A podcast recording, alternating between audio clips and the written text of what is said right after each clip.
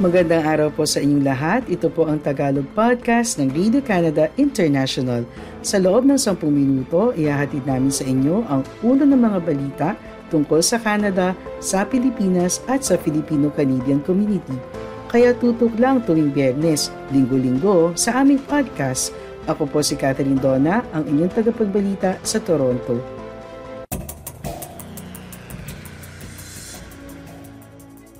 Ang ulo ng mga balita ngayong pangalawang linggo ng Pebrero. Trudeau inihain ng halos 200 billion na kasunduan para ayusin ang Canadian healthcare. Canada magbibigay ng 10 billion na earthquake aid sa Turkey at Syria. Filipino at Canadian tandem nanalo sa International Ice Sculpting Competition sa Winnipeg. Healthcare at tech sectors palalaguin ang trabaho sa British Columbia sa susunod na dekada. Inanunsyo ni Prime Minister Justin Trudeau noong Martes na ang federal na gobyerno ay nakahanda na gumastos ng 196.1 billion sa healthcare sa susunod na dekada, kasama ang 46.2 billion na bagong spending bukod sa pondo na nasa budget na. Kasunod ng kanilang meeting kay Trudeau, sinabi ng mga premier na nais nila ng kaunti pang oras para i-assess ang federal proposal. Sinabi rin nila na nais nilang makita ang federal na gobyerno na maglagay ng dagdag na pera.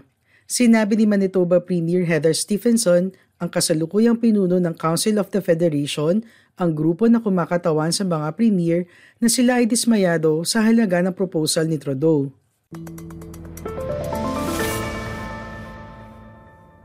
Ang prinopose ng federal na gobyerno ng Canada ay isang plano na tatakbo sa loob ng isang dekada para pondohan at ipatupad ang reforma sa healthcare system.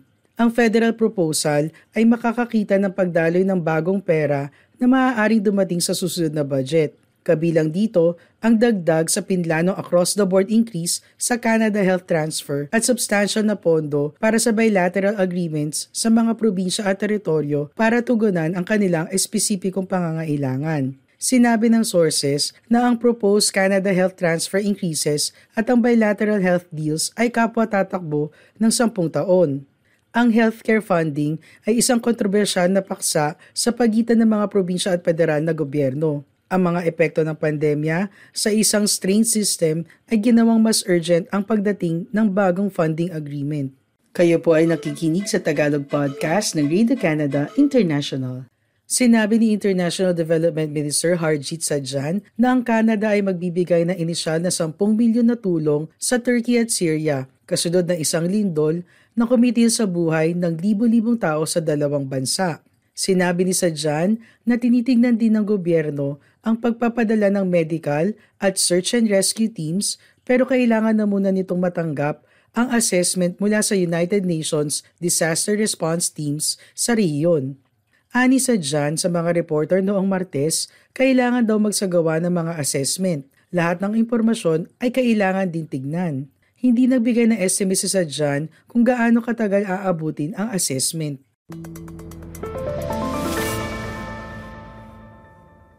Ang 7.8 magnitude na lindol ay tumama sa timog silangang Turkey at sa katabi nitong bansa na Syria noong linggo at ang death toll ay tumaas na sa mahigit 20,000 mula noon.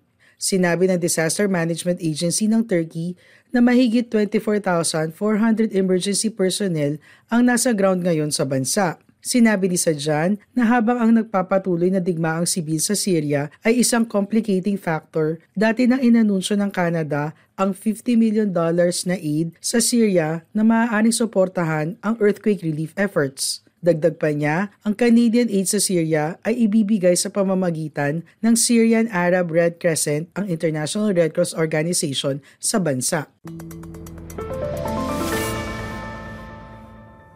Sinabi naman ni Immigration, Refugees and Citizenship Minister John Fraser na tinitingnan ng kanyang departamento kung may mga taong nais mag-migrate sa Canada mula sa Syria ang naapektuhan ng lindol at ano pa ang maaaring gawin para sa kanila. Sinabi ni Fraser sa mga reporter noong Martes, wala pa daw full picture ng sitwasyon sa ngayon. Inaasahan niya na sa mga susunod na araw, magkakaroon ng departamento ng better understanding kung ang mga tao na magtutungo sa Canada ay naapektuhan at ano ang kailangan nilang gawin para matugunan ang kanilang mga pangangailangan.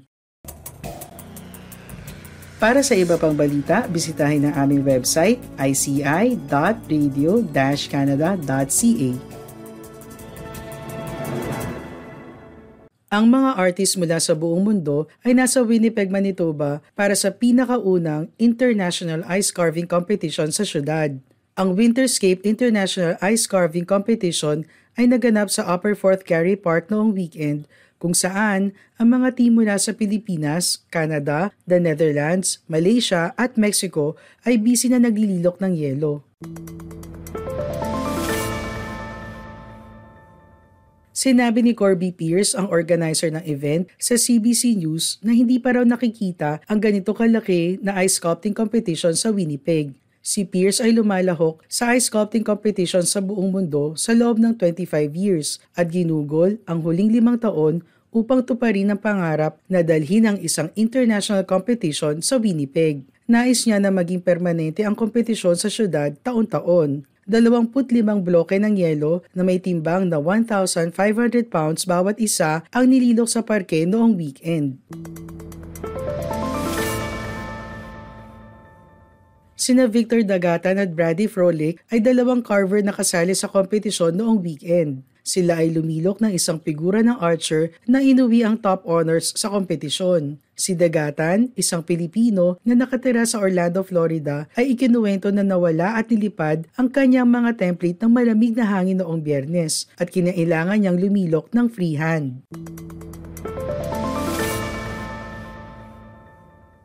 Ikinuwento ni Dagatan, mahirap daw ang preparasyon dahil kailangan pa rin patalasin ang lahat ng tools. Dagdag pa niya, ang paglililok o carving ay isang outlet para sa kanya. Si Frolic, isang Winnipegger, ay sinabi na siya ay kabaliktaran ng isang snowbird. Snowbird ang tawag sa mga taong tumatakas sa taglamig at pumupunta sa mas maiinit na lugar kapag winter. Sundan niyo rin kami sa Facebook at Radio Canada International Tagalog. Hinuhulaan ng pinakahuling labor market outlook sa British Columbia na magkakaroon ng mahigit isang milyon na bagong trabaho sa probinsya sa susunod na dekada, kahit na ang pambansang ekonomiya ay inaasahan na panandali ang babagal. Ayon sa outlook na inilabas noong Miyerkules, ang healthcare at tech sectors ay patuloy na itutulak ang oportunidad sa trabaho, kasunod ng retail, construction at edukasyon halos 80% ng job openings ay ire-require ang post-secondary education, karamihan sa anyo ng isang bachelor's degree o diploma. I-follow niyo rin kami sa Twitter at RCI Tagalog. Sinabi ni Minister of Post-Secondary Education Selina Robinson, kahit nahaharap ang British Columbia sa global economic challenges, may significant job opportunities para sa mga tao sa susunod na dekada habang patuloy na itinatayo ang isang ekonomiya na inclusive, sustainable at hindi iiwan ng British Columbians. Humigit kumulang 63% ng mga bagong manggagawa ang papalit sa mga magre-retiro. Ang natitirang 37% ay susulpot habang lumalago ang ekonomiya. Sa tingin ng probinsya, ang millennials na kumikilos mula sa early stages ng kanilang mga career tungo sa mid-level jobs ang bubuo sa pinakamalaking bahagi ng mga manggagawa habang ang baby boomers ay magre-retiro na. Ang newcomers sa Canada ang bubuo naman sa 38% ng mga manggagawa habang ang mga migrante mula sa ibang probinsya ng Canada ang bubuo sa 8%. Lahat ng rehiyon ay inaasahan na makakakita ng employment growth, partikular ang Vancouver Island at Okanagan habang ang mga tao ay lumalayo mula sa lower mainland. Ang mga numero na inilabas noong lunes ng probinsyal na gobyerno ay ine-echo ang outlook na inilabas noong nakaraang taon. Ang outlook ay isang long-term outlook sa job market ng British Columbia. Dahil tinitingnan ng prediksyon ang ekonomiya sa loob ng sampung taon na period, hindi nito sinasalamin ang anumang gains and losses mula sa booms and busts. Sinabi ng probinsya na ang high opportunity occupations, ang mga trabaho na may mas maraming opening at mas magandang sahod ay ang civil engineers, information systems analysts at early childhood educators. Maraming salamat po sa iyong pakikinig sa Tagalog Podcast ng Radio Canada International. Lagi po kayong makinig tuwing Bernes para makabalita tungkol sa ating mga kababayan dito sa Canada. Hanggang sa susunod na linggo, ako po si Catherine Donna ng Radio Canada International.